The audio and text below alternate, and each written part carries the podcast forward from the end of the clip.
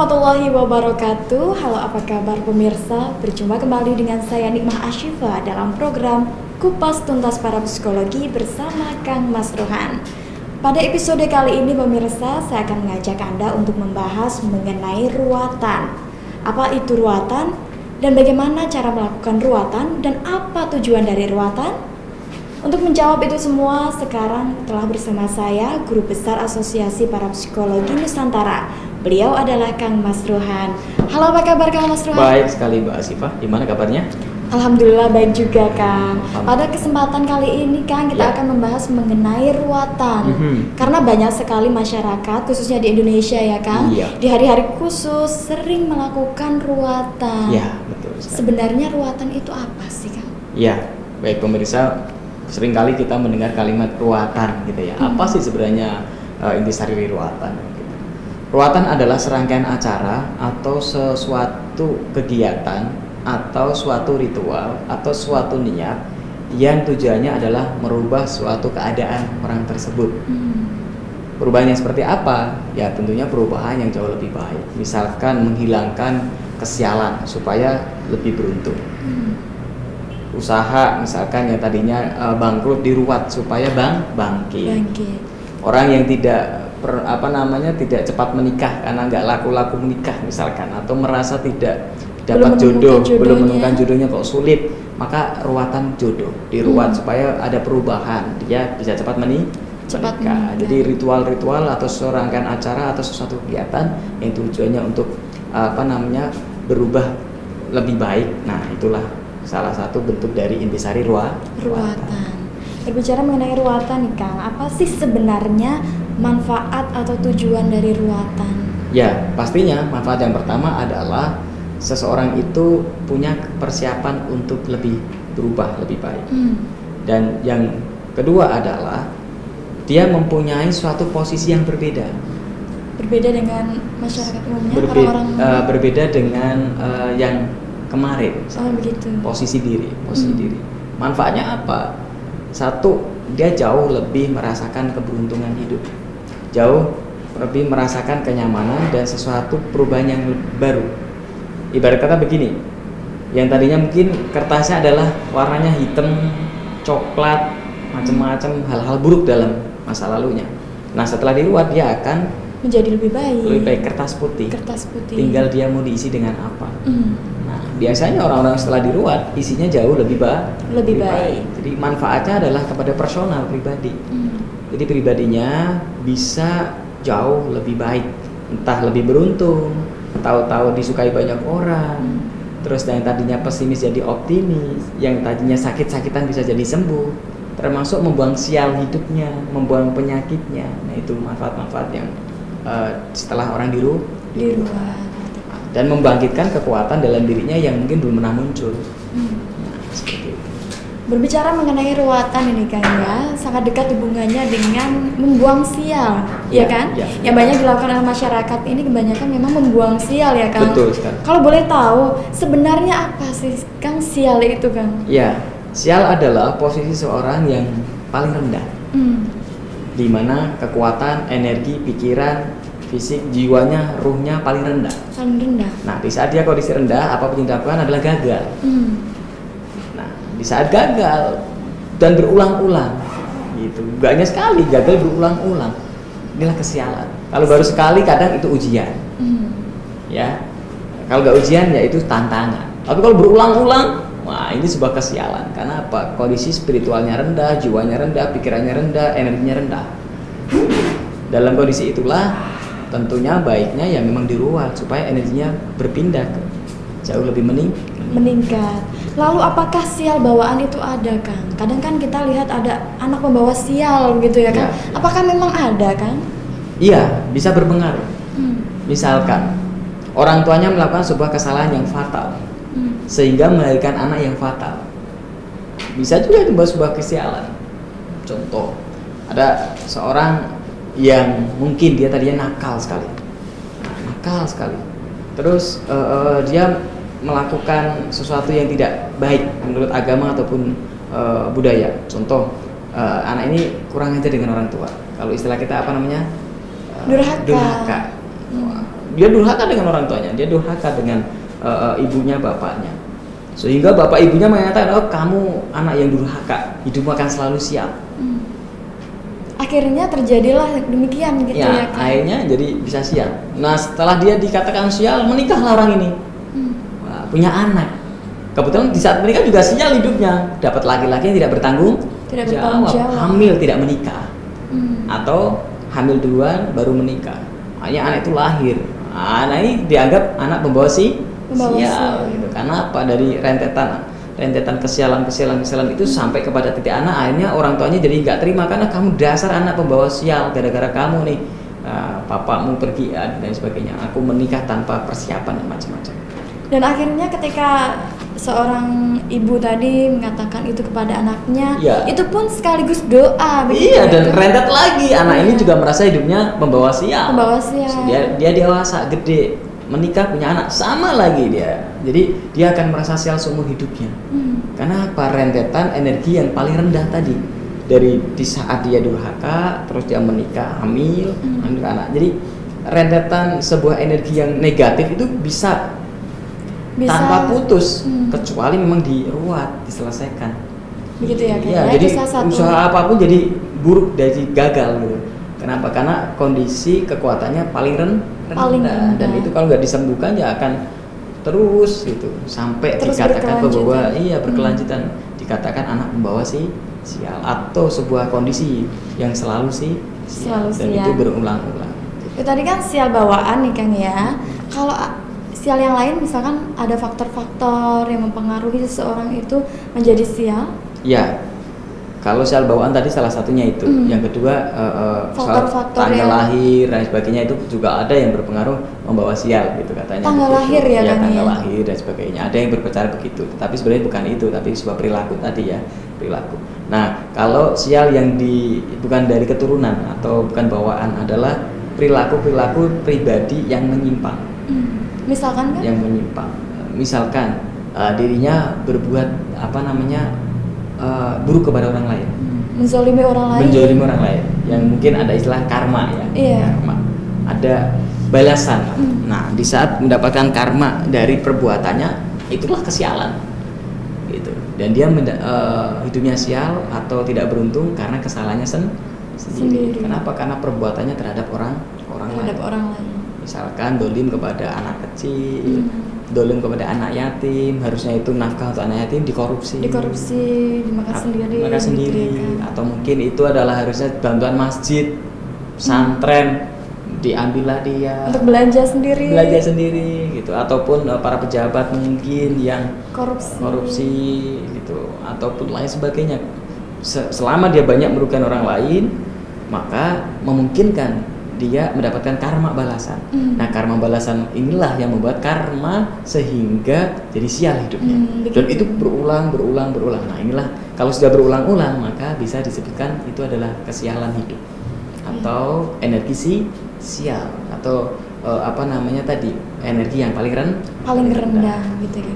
Adakah jenis-jenis sial kan sebenarnya? banyak Ada tingkatannya ada gitu? tingkatan tingkatannya mulai dari yang rendah sampai yang fatal ya yang rendah biasanya ya itu paling hanya sial dalam bisnis Hmm. sial dalam eh, bercinta sial dalam apa namanya rumah tangga gitu atau sial sial dalam kondisi-kondisi ekonomi Hmm.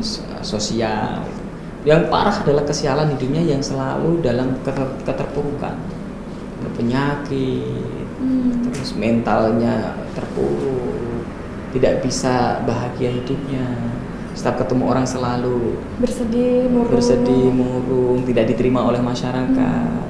di mana pun dia berada hidupnya sengsara wah ini kesialan yang sangat luar biasa dan itu berulang-ulang ke mana pun dia pergi begitu terus Wah, ini Meskipun mencari tempat baru, gitu baru ya. masih Kang. begitu nah itu itu kesialan yang sangat luar biasa itu Hmm. harus segera dibantu gitu karena energinya paling rendah dan dan itu terjadi berulang-ulang nah ini ini bahaya ada yang seperti itu ada yang seperti itu dan itu kesialan yang sangat sangat fatal gitu. Lalu bagaimana ini Kang caranya kita agar mengetahui orang yang dirinya itu dihinggapi kesialan? Karena kalau kita melihat orang mungkin kelihatannya baik-baik saja, tapi ternyata memang dia di dalam dirinya itu ada kesialan. ya yang pertama adalah sebuah kejadian buruk dan itu berulang-ulang Hmm. itu ciri yang pertama misalkan uh, apa ya uh, bisnis. Hari ini buat bisnis A. Hmm. jatuh. Besok buat bisnis B. Jatuh lagi. Besok lagi buat bisnis C. Jatuh lagi. Setiap buat bisnis pasti jatuh. Itu salah satu kesialan karena berulang-ulang kejadian buruk itu. Iya. yang kedua sering mimpi buruk. Mimpi buruk. sering mimpi buruk. Jadi dalam mimpinya itu selalu hal-hal buruk. Atau dia dikejar-kejar atau dia terengah-engah Hmm. nangis-nangis sendiri itu dalam mimpinya selalu mimpi buruk yang ketiga setiap dia ketemu orang lain entah nggak tahu kenapa tidak ada orang yang care sama dia Hmm. gitu Tidak bisa diterima oleh bisa orang tidak bisa diterima oleh orang lain Hmm. walaupun baru pertama kali ketemu Ketemu. yang keempat dia tidak peduli dengan dirinya sendiri Hmm. ah cukakah gitu nggak mau dandan mandi juga males makan juga seenaknya sendiri kadang melamun sendiri. Bahaya juga itu iya, ya. kayak sedikit stres gitu. Ah, Hmm. dalam artian dia tidak mempedulikan dirinya sen- Tidak sendiri. mempedulikan diri iya sendiri. tanpa dia sadari tanpa dia sadari bahwa itu perlu perlu diperhatikan tapi dia tidak memperhati.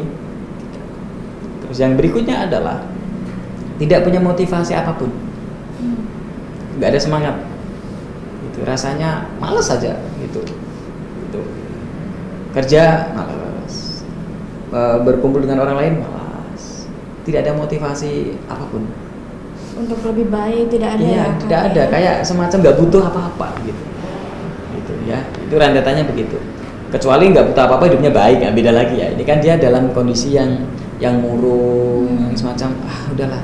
Kalau mungkin istilah yang lebih tepat eh, eh, eh, tidak ada semangat hidup lah gitu. Bukan tidak pengen apa-apa. Tidak ada semangat Tidak ada hidup. semangat hidup. semangat hidup Tapi sejauh ini Kang, apakah orang yang mengalami kesialan itu dia menyadarinya atau bahkan tidak? terkadang ada yang dia memahami dan menyadari di saat dia tahu wawasan semacam ini Hmm. tapi saat dia tidak ada wawasan dia nggak paham Dia mah nggak tahu Nggak gitu tahu, ya Kang ya. tahu. Kadang kan mem- memasrahkan itu semua pada nasib gitu ya Kang. Ini masuk ke pertanyaan selanjutnya nih Kang. Apakah kemiskinan ini termasuk kesialan Kang? Kemiskinan bisa saja kesialan hidup dia, bisa Hmm. juga karena kesalahan dia sendiri. Contoh, kalau dia sudah berusaha keras, Hmm. kerja keras, ikhtiar dengan keras, masih tetap miskin, ini sial. Kesial ya Kang. Iya, udah udah usaha, udah pengen lah sesuatu sedikit lah gitu, nggak, ya udahlah kerja. Eh baru kerja seminggu dikeluarkan, bisnis. Eh baru seminggu gagal, kerja lagi nggak diterima. Nah, ini kesialan dalam hidupnya, berarti dia per- perlu diruat gitu. Tapi kalau dia miskin karena pilihannya sendiri, nah ini bukan sial, kesalahan sendiri. Contoh, dia ditawari kerja, nggak mau Nggak mau. ditawari kerja loh mas yuk ikut aku kerja daripada nganggur ini kan ditawari kerja tuh Iya. tapi dia nggak mau berarti ini bukan sial tapi dia sen Dia sendiri, yang memilih untuk miskin gitu ya, gitu. ya. ada ada peluang bisnis dia nggak mau ngambil peluang itu ada pekerjaan dia nggak mau ngambil pekerjaan Mungkin itu. karena dia pesimis gitu ya Kang. apa pun itu orang kalau tidak ada keinginan untuk lebih Hmm. dia tidak bisa bangkit merasa udahlah ini aja cukup pernah suatu ketika saya ketemu dengan eh, tukang becak ya tahu Iya. pak becak ya saya tanya saya tanya dia saya masih remaja saat itu saya ma- masih masih kecil lah ya masih usaha sekolah pak berapa lama jadi tukang becak waduh nak sudah lama dari muda gitu sudah sekitar 10 tahun oke Kenapa nggak pengen cari kerja yang lain pak? Kan bapak gagah tuh sehat. Udahlah ini aja bersyukur alhamdulillah. 10, eh, 10 tahun kemudian saya udah dewasa, Iya. masih ketemu orang itu dan masih Masih jadi tukang becak. beca. Saya tanya lagi, Pak ikut saya enggak Pak? Gitu. Siapa ya? Gitu. Oh, saya udah gede Pak sekarang dulu 10 tahun yang lalu nih saya masih kecil remaja tak. Tanya sama bapak jadi tukang beca gitu. Kok masih jadi tukang beca Pak? Gitu. Apa nggak pengen pak eh, ada perubahan yang lain begitu? Udahlah nak bisa makan aja alhamdulillah. Pasrah ya kang ya? bukan pasrah ini orang menyerah. Bukannya sama aja ya kang ya? Beda? Beda karena dia di level yang sama tidak ingin leb tidak ingin lebih. Nah di saat kondisi seperti ini bapaknya ini bukan sial bukan. Dia bisa lebih beruntung Hmm. tetapi dia membatasi diri. Dia membuat dirinya miskin dengan pilihannya sen pilihannya sendiri, beda kalau begini oke ya nak. A- emang apakah ada pekerjaan lain selain becak yang membuat saya lebih baik? Lo harusnya kan begitu. Hmm. iya betul. Oh ada pak. Oke bapak becak eh, satu hari gajinya berapa? Tanya kan saat itu ya paling dua puluh ribu tiga puluh ribu gitu. empat puluh ribu lah udah bagus nak. Paling banyak itu ya, kan dalam paling sehari. banyak. Nah saat itu saya tanya. Hmm. nah pertanyaannya nih apakah ada pekerjaan yang gajinya lebih daripada empat puluh ribu bagi orang laki-laki yang sehat gagah banyak jadi security satpam kuli bangunan. Iya. Eh, ya kan? Gitu. Atau yang lainnya. Banyak banyak sekali kerjaan yang eh, jauh eh, bisa uang dari layak nah, ya. contoh lah kuli bangunan saja. Jadi kuli saja itu sudah rata-rata tujuh puluh ribu delapan ribu saat itu. Hmm. mungkin sekarang udah seratus ribu. Apalagi jadi tukang dia pinter punya sehat. Wah jadi tukang. Bisa seratus ribu seratus lima puluh ribu. Gitu kan? Nah, ini kemalasan sebenarnya nah kemalasan itu yang membuat jadi mis miskin, Miskin. bukan karena dia sial Hmm. nah kalau dia sudah kerja keras jadi tukang atau mungkin uh, buat usaha masih sering gagal nah ini baru sih sial Baru sial. tapi kalau dia tidak ada keinginan lebih maka itu miskin dibuat-buat sen- Dibuat sendiri. paham ya nah Iya. kalau dia udah kerja keras dia baru bilang ya saya pasrahkan kepada Allah nah ini baru disebut tawa Tawakal. jadi tawakal itu kuncinya adalah dia sudah berusaha untuk bergerak dia di Iya. sini udah mulai berusaha untuk maju. Ini sudah di setelah dia maju inilah dia ber- berpasrah kepada Allah. Ini tawakal. Tapi kalau dia berdiam diri dengan posisi yang sama Hmm. dia menyatakan bahwa sudahlah aku bersyukur yang ada. Ini bukan tawakal tapi seseorang yang pesimis Pesimis. seseorang yang eh, menyerah. Menyerah. Tidak ada usaha usaha. Tidak ada usaha. Itu. Iya, memang beda ya Kang ya. Jadi Beda. memang kemiskinan itu bukan berarti memang sial, tapi mungkin ada faktor yang lainnya. betul Tadi memang sudah menyerah pada hidup. Nah, atau dia memang tidak ada berpikir tidak untuk ada jadi orang kaya Hmm, tidak ada keinginan untuk lebih Iya. gitu ya Kang ya. Iya. Untuk selanjutnya nih Kang. Ruatan itu kan tidak hanya dilakukan untuk membuang sial ya betul ya. betul sekali Iya, tapi juga untuk hal-hal lain Iya. seperti melancarkan bisnis Iya. dan juga menemukan apa ya memperlancar pertemuan jodoh bisa ya Kang Iya, ya? betul sekali. Pemirsa kita akan kembali tetaplah bersama kami dalam program Kupas Tuntas Para Psikologi bersama Kang Mas Ruhan.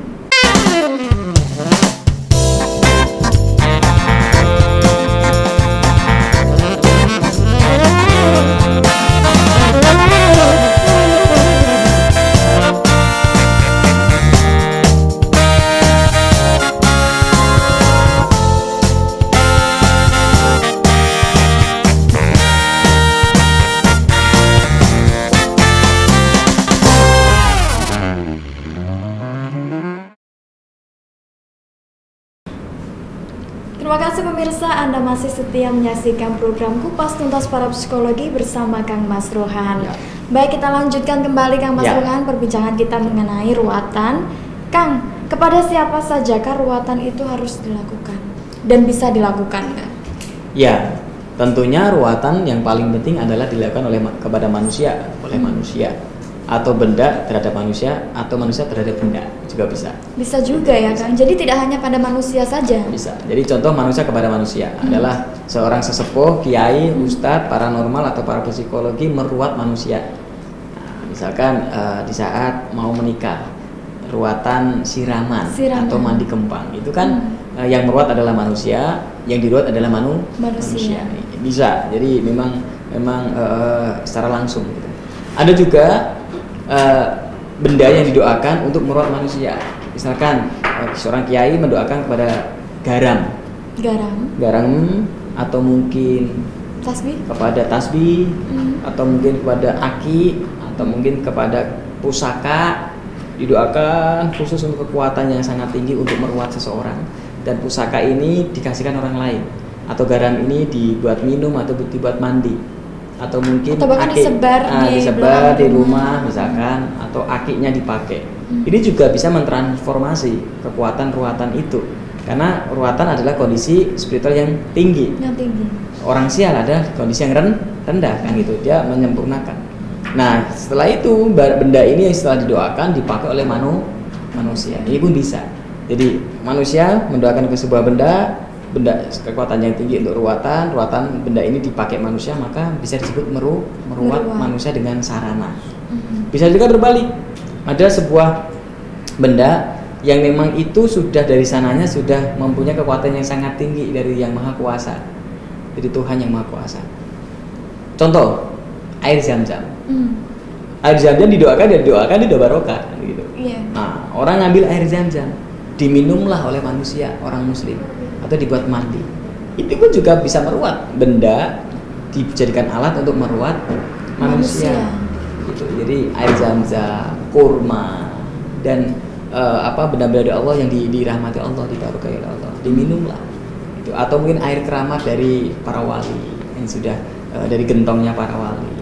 Iya. Itu Seperti kan- kita tahu ya kan Iya, ya di seperti Indonesia itu. juga cukup Nah, banyak cukup ya. banyak kan gitu masalah ke, ke Sunan Kudus ke Sunan Muria kan ada gentongnya Sunan Kalijaga ambillah minum atau dibuat eh, cuci muka itu kan nggak usah didoakan sudah ada barokahnya Iya. gitu nah atau ke rumahnya habaib gitu ya ada minuman dari habaib kalau nggak didoakan itu udah diyakini ada doanya Ada doa. kiai ke paranormal macam-macam itu bisa juga meruat kepada manu- manusia Manusia. tapi ada juga yang memang benda perlu diruat karena tujuannya untuk menghormati leluhur, menghormati benda itu yang sudah jauh lebih dulu daripada orangnya. Hmm. Keris misalkan, keris eh, yang sudah usianya ratusan tahun. Nah, yang diwarisi keris usianya baru 50 tahun. Jadi ada setiap eh, suro misalkan dikubahlah atau dicucilah keris itu, dicuci diruat. Tujuannya adalah menghormati pusaka yang Benda lebih tua pusaka. daripada usianya. Hmm. Dan pusaka ini dari empu. Empu itu dulu adalah didoakan. Hmm. Nah, tujuannya apa? Supaya pusaka ini tidak menjadikan bala, tidak menjadikan kesia, Tidak menjadikan kesialan. bagi pemiliknya. Itu pun bisa juga. Gitu. Tadi pada intinya adalah ruatan itu tujuannya untuk merubah suatu kondisi jadi lebih, ba- Lebih baik. atau mengatasi supaya tidak jadi persoalan. Kalau boleh tahu nih Kang, kapankah ruatan itu harus dilakukan? Ya, tentunya setiap orang, setiap diri kita ada tema-tema tersendiri. Ada yang meyakini ruatan itu setiap uh, bulan suro. Hmm. Ada yang meyakini ruatan itu boleh kapan pun hari ini pun bisa. Ya, tergantung kebutuhannya. Jika anda sudah merasa sial, merasa eh, selalu gagal, nggak beruntung, melakukan usaha gagal lagi, gagal lagi, maka di di saat itulah harus segera melakukan rua- Ruatan. Ada orang juga yang memang setiap hari melakukan ruatan. Karena ruatan macam-macam caranya. Termasuk ada orang yang meyakini bahwa setiap dia bersedekah walaupun hanya seribu rupiah, Iya. dua ribu rupiah atau 500 perak rupiah itu dianggap membuat dirinya lebih baik. Maka ini juga sebuah rua, Ruatan. Contoh dia naik motor atau dia naik mobil, selalu menyediakan uang receh Hmm. ya, uang receh atau mungkin uang kecil-kecil ada yang nyebrangin kasihlah 500 atau 1000 gitu misalkan atau ada orang minta kasihlah ya di saat dia merasa memberikan uang walaupun 1000 atau 5000 merasa lega dan senang diniatkan bahwa ini meruat diriku maka itu juga disebut ruah Ruatan. dari dirinya sen Dari dirinya sendiri gitu ya Kang ya. atau orang muslim yang setiap hari membaca Al-Quran dengan niat bahwa saya membaca Al-Quran ini meruat diriku supaya diriku bersih diriku lebih baik mempunyai kekuatan yang lebih berun beruntung di saat dia baca Quran itu pun sebuah ruah Ruatan. Sedekah dari ruatan baca Quran Baca jadi ruatan bagi non muslim misalkan dia berdoa kepada Tuhannya. Hmm. di saat waktu-waktu tertentu dengan niat asal ada niat bahwa ini aku meruat membersihkan diriku meruat diriku supaya lebih baik. Hmm. itu pun bisa disebut ruah Ruatan. atau memang datang kepada orang pinter, paranormal, para psikolog, kiai untuk minta diberkati doa, mohon barokah doanya Pak Yai atau eh, Pak Ustadz atau siapa saja untuk mendapatkan sebuah ruah ruatan supaya berubah kondisi yang terendah jadi kondisi yang ting Tinggi atau lebih baik lagi begitu ya Kang itu ya. pun bisa Hmm. Sebenarnya kan siraman ara- orang Jawa mandi kembang datang ke ahli eh, ilmu Jawa bisa juga ruah Ruatan. Banyak sekali Ran. Ini selanjutnya nih Kang, Ya. sebenarnya ruatan itu bisa dilakukan dengan apa saja sih Kang? Ya, tadi Medianya kan? Medianya bisa dengan garam, Garam. air untuk mandi, kembang, mandi tujuh rupa, sedekah, meng- menghibahkan sebagian rezekinya, termasuk wah punya tanah banyak tuh, udahlah dihibahkan untuk masjid, wakafkan untuk musola, Musola. wakafkan untuk masjid. Jadi Atau memang tergantung pada Posisinya. kepercayaan dan posisi posisi, yang penting tingkat sampai dia ikhlas dan siap berubah. Hmm. entah itu berubah pikirannya, perasaannya atau sebuah perilakunya. Gitu. Jadi banyak jenisnya gitu. Bisa hartanya, bisa ilmunya, Hmm. ya. Bisa saja memang dia butuh bantuan orang lah, orang lain dengan sarana-sarana tadi garam atau air laut atau kembang tujuh rupa atau apa namanya mandi tengah malam.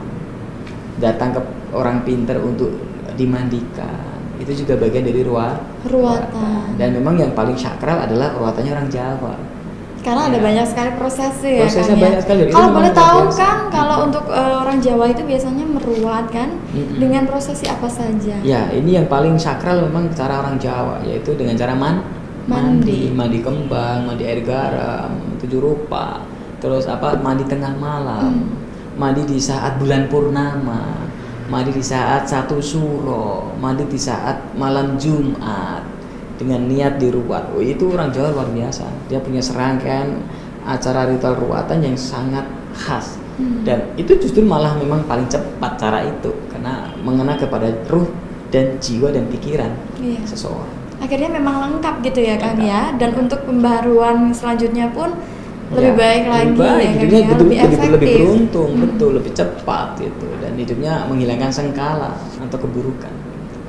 Kalau berbicara mengenai tempat ini Kang, Mm-mm. di manakah tempat yang tepat untuk melakukan ruatan yang lebih ek- efektif mungkin? Ya, tentunya tempat-tempat yang mungkin disakralkan Hmm. itu jauh lebih bagus. Misalkan ya tempat-tempat keramat. Misalkan ya rumahnya orang alim, rumahnya orang sakti, rumahnya orang berilmu. Atau misalkan adalah tempat-tempat yang memang jarang di di apa jamah oleh orang lain. Gunung, gua, air laut. Itu. Tempat-tempat itu jauh lebih baik. Dan yang paling penting juga di rumahnya sendiri. Di rumahnya sendiri Iya, ya? itu juga tempat yang sangat bagus untuk meruat karena di situlah dia melakukan sebuah kebanyakan akti aktivitas itu di rumahnya sendiri. Kalau bicara mengenai ini Kang, ruatan nih, lagi Ya. nih Kang. Apakah ruatan itu sebenarnya bisa dilakukan dari jarak jauh gitu Kang? Bisa, Kalau dengan jarak jauh bagaimana ini Kang? bisa, caranya?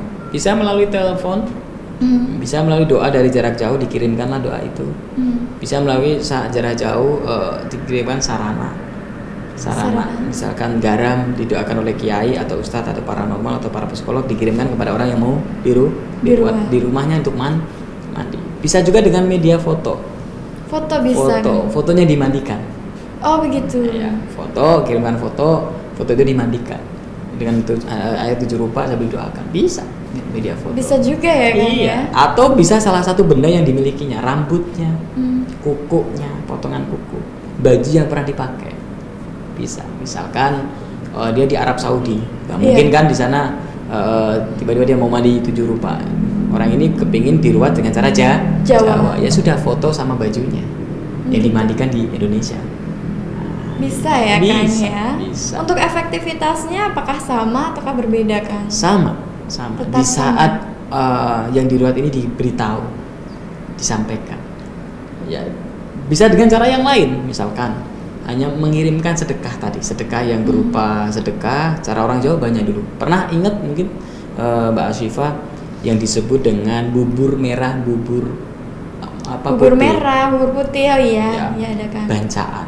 Iya. itu kan juga meruat Itu termasuk ya Kang? Iya, contoh eh, eh, eh, orang tuanya ini eh, punya anak, dia Hmm. kuliah di luar negeri misalkan. Iya. Wah, akhirnya di, dibancai atau dibelikan jajan pasar, Iya. terus dimasakkanlah bubur merah, bubur putih. Putih. Dengan tujuan ya Allah berkatilah anak saya di luar negeri sana, Nah, itu atau di luar Jawa atau di luar kota. Dengan bubur merah ini saya sedekahkan sebagai ruatan untuk anak saya. Loh, itu disebut ruatan jarak ya Jarak, jauh. Iya betul. Ya, Contoh lagi ruatan dengan uh, puasa di hari kelahiran. Orang Jawa itu luar biasa, orang Jawa cara ruatannya macam-macam. Ada orang tua tadi kan dengan cara memberi sedekah kan Iya. bubur atau merah bubur putih jajan pasar kan dikasihkan orang untuk mendoakan anaknya. Kadang juga ada yang mungkin karena nggak ada rezeki orang tua ini berpuasa. Hmm. Puasa diniatkan untuk meruat anaknya yang di luar kota supaya sukses jadi orang. Ini juga bisa jadi ruah ruatan ruatan jarak jauh gitu iya, ya Kang? ruatan jarak jauh. Yang yang melakukan orang tua, yang diruat adalah a- Anak. Atau sebaliknya anak yang melakukan untuk orang untuk orang tua. tua. atau untuk suami untuk ya, suami. di- Iya, bisa Wah. dengan cara tadi bancaan atau sedekah atau mungkin selamatan, Hmm. tahlilan itu ya berkata macam-macam dari setiap orang beda-beda punya eh, ini atau Punya kalau nggak ada acara itu boleh sedekah tapi diingatkan untuk orang untuk orang lain itu juga ruatan Itu tadi untuk jarak jauhnya ya Kang Iya, ya. betul. Tapi sebenarnya ruatan itu kan bisa dilakukan sendiri. betul Ya, Betul. untuk dilakukan sendiri itu bagaimana caranya? ya tadi baca Quran Baca Quran yang lebih praktis gitu. praktis terus dia sedekah dari rezekinya sen Dari rezekinya sendiri. Misalkan kerja dari orang tua sama aja ya Kang? Nggak Ah, boleh. itu itu ruatan orang tua Eh, ruatannya orang tua. Ya, kalau mau ruatan diri sendiri ya hasil kerjanya yang Hmm. mungkin kerja sebagian dari eh, gaji itu diambil sedikit untuk, Untuk disedekahkan orang bersedekah. lain dengan cara niat saya membersihkan diri untuk meruat diri saya supaya lebih baik bisa. Hmm. Baca Quran, niatnya baca Quran ini sampai hatam dengan cara meruat diri saya supaya lebih Lebih baik. gitu. Atau dengan sholat sunnah, dia meniatkan sholat sunnah sampai berapa hari dengan niat meruat diri saya supaya jauh lebih baik. Kalau untuk yang mandi garam tadi mandi apa Hmm. bunga Tujuh- tujuh, tujuh rupa. itu bisa dilakukan sendiri kan? Kalau Ataukah dengan mandi garam, memerlukan para ahlinya. Mandi garam tujuh rupa bisa dilakukan sendiri, tetapi butuh didoakan oleh orang lain Hmm. yang dianggap punya kekuatan.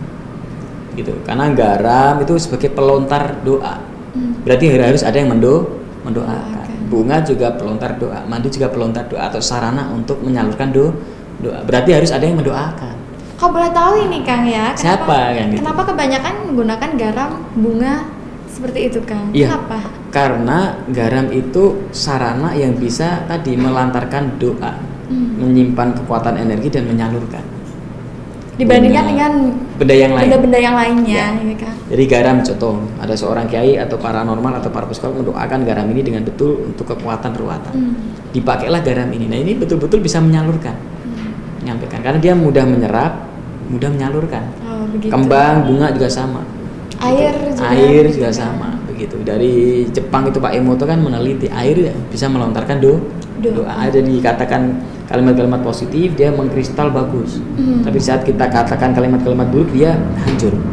Itu dari penelitian Pak Emoto dari Jepang. Sama. Iya. Garam pun sama. Garam juga dari dari air kan. Nah, garam. Kembang, bunga, bunga itu banyak sisi airnya. Coba Hmm. bunga kita remas begitu, banyak airnya, airnya juga, juga, airnya. gitu kan. Dan dia membawa ada bau-bau atau ha- keharuman khas. Dan keharuman khas ini juga melontarkan do doa. Gitu ya Kang ya. Pemirsa kita harus jeda sejenak. Tetaplah bersama kami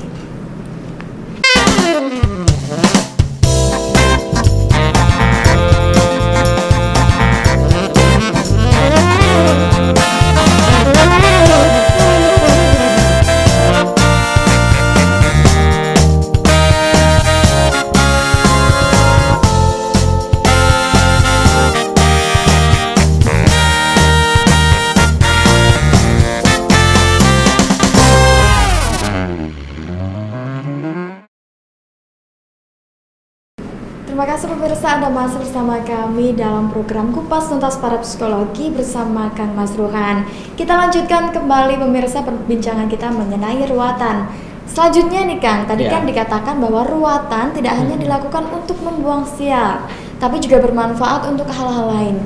Kalau boleh mungkin dijelaskan lebih detailnya Kang? ya baik nah ruatan sering kali diidentikan dengan membuang sial itu adalah kondisi yang paling rendah Hmm. lebih indah lagi adalah ruatan bukan hanya untuk membuang sial tapi di level di atasnya sedikit yaitu merubah sesuatu yang sudah baik meningkatkan lebih, Lebih baik. ini juga termasuk kategori ruatan Ruatan. Ya, misalkan eh, orang-orang yang sudah punya usaha sukses, diruat lagi supaya meningkat kesuksesannya, barokahnya, manfaatnya. Atau orang yang sempurna, sehat, cantik, pengen menikah, diruatlah supaya cepat meni Menikah. Walaupun belum pernah gagal, karena memang belum pernah menikah. Misalkan belum pernah pacaran, tapi dia pengen cepat menikah, maka boleh diruat supaya dia cepat menikah dan mendapatkan pasangan yang jauh lebih Lebih baik. begitu. Terus lagi misalkan eh, dia sedang ingin sekolah tinggi, Hmm. diruatlah dirinya supaya mencapai eh, kelulusan yang lebih ba- Lebih baik. Misalkan pengen kuliah di luar negeri, itu juga bisa. Jadi ruatan bukan hanya menghilangkan kesialan, bisa juga ruatan dilakukan niatnya untuk meningkatkan sebuah potensi atau sebuah posi Posisi. jabatan misalkan meruat supaya jabatannya naik, Naik, atau berta bertahan. itu juga bisa juga dilakukan Untuk caranya kan apakah sama dengan cara meruat kesialan? ya tentunya hampir sama Hampir sama. cuman niatnya yang berbe Hmm. berbeda kalau orang meruat dirinya karena merasa sial atau kurang beruntung hidupnya maka niatnya adalah merubah kondisi yang tidak beruntung kondisi yang sial menjadi lebih baik lebih beruntung disukai Hmm. banyak orang dan lain sebagainya nah kalau orang-orang yang sudah beruntung nah hidupnya sudah baik maka niatnya adalah rasa syukur Hmm. beda ini niatnya adalah mensyukuri nik Nikmat. nikmat dan mensyukuri nikmat terus berdoa kepada yang maha kuasa untuk meningkatkan sebuah poten potensi, Potensi. atau minta kenikmatan yang leb- lebih Lebih gitu. karena kalau orang sial kan nggak mungkin dia bersyukur dia Iya. masih jengkel ah, udah hidup saya kok sial terus ya kan itu jadi dari kondisi yang tidak bersyukur itu ditingkatkan ke kondisi yang jauh lebih meneri Menerima. nggak usah jauh-jauh ke syukur kejauhan Ketika sudah menerima baru ditingkatkan menjadi bersyukur. lebih baik setelah lebih baik baru bersyukur Oh begitu ya Kang. Jadi Iya kan? bersyukur itu eh, tingkat tingkatan tinggi. tinggi, gitu orang Tingkat bersyukur tinggi. itu jadi orang yang hidupnya merasa sial buruk Iya. Dia kan tidak akan menerima gitu karena merasa kenapa hidup saya begini? Nggak mungkin alhamdulillah ya Allah hidupku sial. Nggak mungkin kan? Orang akan merasa bahwa kenapa hidupku kok sial kok selalu gagal? Nah diruat itu supaya meningkat menjadi meneri Menerima. setelah dia menerima dia akan ada perubahan dalam dirinya. Nah setelah ada perubahan sudah mulai baik membaik membaik. Nah setelah dia membaik dia dalam kondisi yang sangat senang. Nah dalam kondisi yang senang ini dia bisa bersyukur Bersyukur. Nah, ditingkatkan rasa syukur inilah ruatan level yang tertinggi tadi. Yang paling Yang tinggi. paling tinggi yaitu dia meruat dirinya untuk jauh lebih baik, Lebih baik. lebih bermanfaat, Bermanfaat. menyadarkan dirinya bahwa saya bisa berpotensi lebih bermanfaat setelah ini. Hmm. Misalkan sudah mulai kaya, sukses, eh banyaklah sede, sedekah. Sedekah. Karena banyak orang yang tidak sedekah dalam kondisi yang kaya. Berarti dia belum meruat rasa syukur. Rasa syukur. Kalau dirasakan nih Kang ya, ruatan ini tidak hanya bisa dirasakan oleh dirinya sendiri, Ya. tapi juga bisa dirasakan oleh orang-orang di sekitarnya. Betul kan Kang? Ya, itu rumus alam ya. Rumus alam. bahwa diri kita bisa menyalurkan energi ke sekitar ki- Hmm. kita. Jadi itu dasar semua energi. Jadi, energi itu tidak bisa dihapus tapi bisa berpindah dan dirasa Dirasakan orang bahkan bisa menyebar kepada lingkung Lingkungan. kan begitu. Misalkan eh, dia lagi semangat, ceria, ya lingkungannya juga akan ikut ceria. Hmm. Nggak mungkin kan ada orang ceria tiba-tiba ada orang nangis di sampingnya kan? Iya. Tidak memungkinkan gitu atau kecil kemungkinannya. Orang-orang yang tadinya sedih, lihat orang-orang yang gembira, semangat hidupnya dia bisa lebih sem. Lebih semangat. Anak-anak lah sering kumpul dengan anak yang rajin belajar, yang tadinya malas bisa rajin Belajar. belajar. Sama kekuatan energi ruatan itu juga berpengaruh sekitar. Hmm. Tapi yang paling besar adalah dia yang melaku, Yang melakukan pada Karena- diri sendiri betul, tadi karena Kang? sebagai pelaku Mhm. untuk melakukan ruatan. Ini Kang, untuk selanjutnya di masyarakat Ya. banyak yang apa ya? Banyak yang berpersepsi ketika Hmm. kita kehilangan uang nih Kang ya, Hmm. misalkan itu justru malah bagus. Bisa dijadikan sebagai ruatan. Itu betul atau tidak sih? Ya itu pastinya kepaksa ya. Kepaksa ya, kan? Kepaksa karena dia tidak menyengaja mengurangi hartanya, Hmm. tapi hartanya dikurangi oleh melalui kejadian. Tapi walaupun begitu, ya kadang orang kan perlu dipaksa juga gitu, Iya. dipaksa untuk sebuah kehilangan kan gitu oleh Tuhan gitu, di, di- diingatkan oleh Tuhan. Nah di saat sebuah kehilangan itu terjadi dan itu diikhlaskan, Hmm. Dengan rasa syukur dengan rasa menerima. Kalau syukur berat menerima lah. Kan orang kehilangan bersyukur kan jarang kan gitu Iya. menerima saja lah ikhlas maka bisa juga itu sebagai ruang ruatan. Ruatan. misalkan dia kehilangan uang eh, 100 ribu. Dia menyatakan ya sudahlah hilang uang saya. Semoga ini adalah berkat untuk saya dan berkat untuk yang mendapatkan Yang uang itu atau yang menemukan uang itu dan saya ikhlas bisa juga ini sebuah ruatan karena dia ikhlas dan mengikhlaskan digunakan orang yang mana menerima. Menerima. Tapi di saat hilang dia tidak menerima maka ini jadi bencana. Tidak Malah bagus tidak bagus tidak ya, bagus begitu. Tapi memang kadang-kala orang itu perlu dipaksa hilang supaya dia menyadari bahwa itu berarti. Iya. Ya, asal diterima, disyukuri atau diterima dulu lah, diterima maka itu jadi berkat. Baru di level su, syukur. Syukur itu level paling tinggi. Menerima saja itu sudah luar biasa. Karena menerima akan belajar ik ikhlas gitu.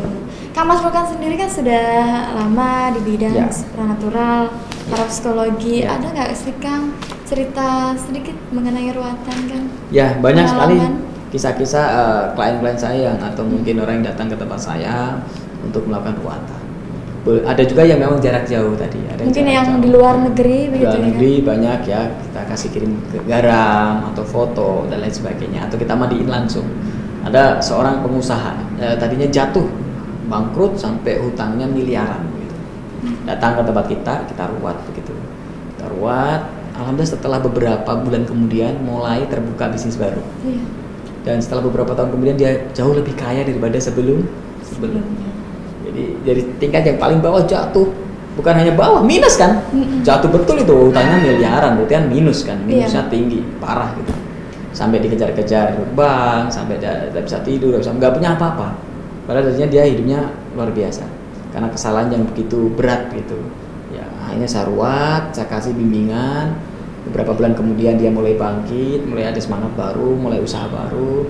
Setelah setahun dua tahun wow alam dia jadi orang yang jauh lebih sukses malah justru lebih kaya lebih baik daripada sebelum Sebelumnya. sebelumnya. Atau bahkan lebih sukses daripada Kak Mas Ruhan. ya gitu. dan tentunya sukses itu tergantung, uh, Tergantung persepsi, ya persepsi. sukses itu bukan hanya soal uang Hmm. merasa hidupnya bermanfaat itu bisa juga su sukses, Sukses. jadi apa yang diinginkan tercapai itu su sukses ada anak nih pengen sukses lulus ujian nasi Nasional. kan anak dia lulus berarti sukses ujian nasi nasional ada seseorang pengen menikah dan dia menikah maka sukses meni menikah. ada orang yang pengangguran pengen kerja dapat pekerjaan maka sukses dalam pekerjaan. Ada orang yang pengen punya mobil dan ter- tercapai mobil beli mobil maka itu sukses. Jadi sukses itu ukurannya sesuai apa yang diinginkan dan itu terca- Tercapai. dan orang ini Hmm. saat itu tujuan utamanya adalah yang penting melunasi hutang level awal itu.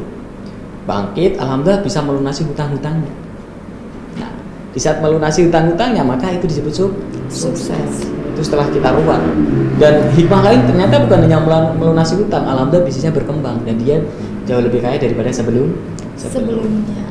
gitu Kang, itu adakah tips khusus nih Kang cara agar diri kita itu selalu baik dan terhindar dari hal-hal negatif khususnya kesialan tadi Kang? Ya tentunya hidup kita tuh fluktuatif ya, naik Hmm. turun. Gak mungkin kita selalu baik, itu gak mungkin. Tapi di saat kita buruk, menyadari diri bahwa keburukan ini bisa dirubah. Itulah posisi yang paling baik. Karena penyadaran diri. Hmm. Tidak mungkin orang tanpa dosa. Di saat melakukan dosa dia langsung ingat dan berubah untuk menghapus dosa itu atau menggantikan sebuah kebaikan supaya dosa itu jadi apa namanya hikmah. Nah itulah kondisi yang baik. Jadi nggak ada orang yang di tingkat atas terus. Tapi ada itunya, Kang, ya, naik ada turun. ritmenya Hmm. naik turun. Nah di saat kita turun segera ingat, segera menyadari. Nah itulah kondisi yang paling baik. Baik. Hmm. Misalkan dia berbuat salah, segera minta maaf, Iya. merubah perilaku. Ya, misalkan lagi ngobrol dengan istri tahu-tahu marah, itu kan emosi, langsung minta maaf dan berubah perilaku menjadi lemah lembut. Gitu. Di saat eh, berbohong dengan orang lain, itu juga perilaku nggak betul kan? Hmm. Langsung eh, segera istighfar, terus mohon maaf saya tadi berbohong dan lain sebagainya. Mengganti sebuah perkataan jadi ju, Jujur. jadi selalu fluktuatif dan itu hal yang wajar karena iman kita naik tuh Naik turun. turun. Gak mungkin orang di kondisi atas terus, gak mungkin. Tapi orang yang hebat adalah di saat dia di kondisi bawah dia segera merubah dirinya. Hmm. Dia ke dalam keadaan bersalah segera dia memperbaiki dirinya. Dirinya. Dia dalam keadaannya tidak baik segera dia berupaya untuk jauh lebih baik. Baik. Nah itulah posisi yang terbaik.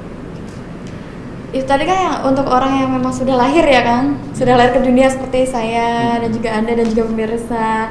Kalau untuk bayi yang masih di dalam kandungan Kang, adakah cara khusus agar bayi ini memiliki jasmani dan juga rohani yang bagus juga terhindar dari kesialan? Ya, tentunya iya. Agama kita juga mengajarkan begitu. Hmm. Terus budaya kita juga mengajarkan begitu. Contoh Islam lah. Islam disunahkan orang-orang yang hamil Hmm. dalam uh, usia 4 bulan kehamilan itu disunahkan untuk bersedekah dan mendoakan. Atau kalau istilah orang Jawa mapati, Mapati. yaitu usia 4 bu 4 bulan. Tuh kenapa kok bisa begitu kita telisik Dal- dalam dunia kedokteran. Ternyata bayi yang dalam kandungan 4 bulan itu sudah ada nyawa atau ruh Masuknya ruh ya? masuknya ruh. Nah, menurut Islam, nah masuknya ruh itu adalah dituliskannya nasibnya. Hmm. Makanya didoakan supaya nasibnya ba Baik. sehat. Nah, itu itu kan ada hubungannya antara Hmm. tradisi orang Jawa ada mapati atau eh, usia 4 bulan. Islam juga mensunahkan di usia 4 bulan bersedekah dan mendoakan karena masuknya ruh. Ternyata dalam kedokteran juga itu adalah masuknya nyawa atau ruh. Contoh. Terus yang kedua, Jawa juga menga, apa misalkan ah, kayak mandi kembang, sedekah dan sebagainya juga di usia 7 bu, 7 bulan. 7 bulan adalah persiapan matangnya bayi Bayi. matanya bayi. Makanya kadang-kala ada orang bayi yang uh, prematur. Hmm. Di saat prematurnya 7 bulan, dia biasanya bisa bertahan hidup. Iya. Karena apa? Sudah tua, sudah siap lahir sebenarnya. Walaupun belum waktu Belum waktunya, waktunya. tapi sudah siap. Banyak yang selamat di usia 7 bulan. Hmm. Begitu. Karena 7 bulan itu adalah kondisi menurut uh, versi orang Jawa adalah sudah cukup tua, cukup siap walaupun belum waktunya. Begitu. Nah, contoh seperti itu. Nah, terus anehnya begini Kang kan ibaratnya. Kan itu di kandungan tuh, belum lahir. Masa bisa menyalurkan sebuah kekuatan kan begitu, orang belum lahir. Karena tubuh kita tuh merekam. Walaupun kita belum lahir, masih di kandungan kita merekam. Menurut versi Islam, menurut versi agama kita, mungkin non muslim juga ada. Bahwa nanti di akhirat yang ditanya bukan lisan kita, tapi tubuh kita yang menja menjawab. Tangan ditanya bergerak dan menjawab. Eh, Kaki ditanya dibawa ke mana? Buat nendang orang misalkan ya, dia menjawab. Saya pikir-pikir apakah itu rasional menurut kita? Ternyata rasional. Tubuh kita tuh merekam sebuah kejadian, merekam sebuah hal yang jujur Iya. termasuk bayi dalam kandungan dia merekam dalam lewat tubuhnya ya contoh lah, dalam kondisi dingin tahu-tahu tubuh kita menggi Menggigit. dalam kondisi yang eh, semacam rasa nggak enak tahu-tahu bulu kuduk Ber- merun mer- berdiri. berdiri ya merinding. merinding ya kan? ya itu kan merekam tanpa kita sadari loh kita nggak mikir apa-apa tahu-tahu oh, kan merinding bulu kuduknya berdiri Berdiri. betul Iya, ke sebuah kejadian. Ada orang senyum. Atau kita ikut sen? Senyum. padahal dia nggak bicara apa-apa. Ya bayi coba. Bayi dalam kandungan terus lahir kok bisa nangis? Bisa tertawa. Siapa yang ngajarin? Mana ada orang dokter lahir ayo guyu tertawa kan enggak atau nangis enggak berarti dalam kandungan dia merekam Dan juga menerima apa pun dari luar Betul gitu ya kan sekali, ya. karena tubuhnya merekam. Padahal bayi itu belum punya otak yang aktif, masih pasif otaknya. Hmm. Kok bisa-bisanya lahir langsung nangis? Iya. Ada malah yang eh, apa senyum, Hmm. ya kan? Nah, terus ditaruh di putingnya ibunya, kok ya tahu kalau dia butuh apa Susu. menyusu. Nah, itu kan karena merekam sebuah kejadian atau pemahaman yaitu tubuhnya. Hmm. Nah, makanya dalam kondisi yang di dalam perut kandungan pun bisa diruat, bisa Dengan hal didoakan. positif juga termasuk ya Kang ya. Mungkin ibunya selalu berpikir positif. betul mendoakan hal-hal hal positif betul karena merekam dan itu direkam oleh bayi sehingga nanti lahirnya pun dia kondisi yang ba yang baik. termasuk baik juga jasmani maupun rohani. rohani termasuk kan kalau ada orang hamil tidak boleh mengatakan-akan buruk ya kan Iya, tidak boleh membunuh binatang. binatang tidak boleh melihat hal-hal buruk Hmm. supaya janinnya tidak cacat bukan begitu Iya. nah yang dilihat ada yang cantik-cantik yang ganteng-ganteng bacanya surat Yusuf karena surat Yusuf adalah asosiasinya eh, nabi yang paling gan Paling tampan. ganteng paling tampan Atau mungkin surat Maria. Maryam yang cantik yang anggun nah ya begitu itu kan salah satu ruatan Salah yang bisa satu dilakukan yang- ya betul ya agar bayi tadi benar-benar baik, terhindar dari Betul. kesialan. Dan bicara Islam begitu. Mhm. Gitu. Ya, untuk yang terakhir nih Kang, Ya. adakah pesan dan saran yang ingin disampaikan kepada pemirsa? Baik. Silahkan Kang. Ya, untuk pemirsa, untuk bahasan ruatan ini adalah kebutuhan kita sebagai manusia, baik manusia yang beragama maupun manusia yang non beragama. Kenapa? Karena ruatan adalah merubah diri kita untuk jauh lebih baik. Di saat orang merasa sial, itu adalah kondisi tubuhnya yang paling rendah. Atau dia melakukan sebuah kegiatan selalu sial karena berulang-ulang kejadian buruk terjadi, mimpi buruknya terjadi terus sampai kehidupannya terjatuh maka segeralah merubah diri Anda, baik minta bantuan orang lain, tentunya lebih cepat, lebih ahli, atau diruat dengan cara sendiri seperti yang tadi saya sampaikan. Tapi apa pun itu, niat Anda untuk berubah lebih baik itu adalah sebuah ruatan. Dan perubahan perilaku, pikiran, emosi, perasaan, posisi, rasa syukur, atau menerima itu sebuah proses dari ruatan. Dan tentunya lakukan tiap hari atau di waktu-waktu yang Anda butuhkan. Ruatan bisa dilakukan kapan pun, tidak Anda sendiri, atau bisa juga meminta bantuan orang lain yang ahli dalam bidang itu. Dan yang paling penting adalah menerima apa pun kondisi hidup dan punya keinginan lebih dan berusaha untuk melakukan yang lebih. Itu adalah sebuah ruatan mental dan itu adalah sebuah perubahan dalam diri Anda. Semoga bermanfaat dari saya, Kang Mas Irfan. Saya para psikolog. Terima kasih banyak ya, Ya, Kang Mas. Ruhan atas edukasi mengenai ruatan pada kesempatan Baik, kali sama-sama. ini. Mungkin setelah ini saya akan sering melakukan ruatan untuk diri saya. Oh Kang. iya, harusnya Iya, begitu. khususnya untuk jodoh ini Kang. ya. ya kita ruat kita doakan cepat menikah ya. gitu. Iya, amin Kang. Amin, baik. Ya pemirsa telah tadi edukasi dari Kang Mas Ruhan Ya. mengenai ruatan. Semoga dapat bermanfaat bagi kita semua. Saya Nikma Asyifa beserta kru kerabat kerja pamit undur diri. Ya. Terima kasih atas perhatian Anda dan jangan lupa saksikan program Kupas Tuntas Para Psikologi bersama Kang Mas Ruhan hanya di Para Psikologi TV. Wassalamualaikum warahmatullahi wabarakatuh. Salam berkah.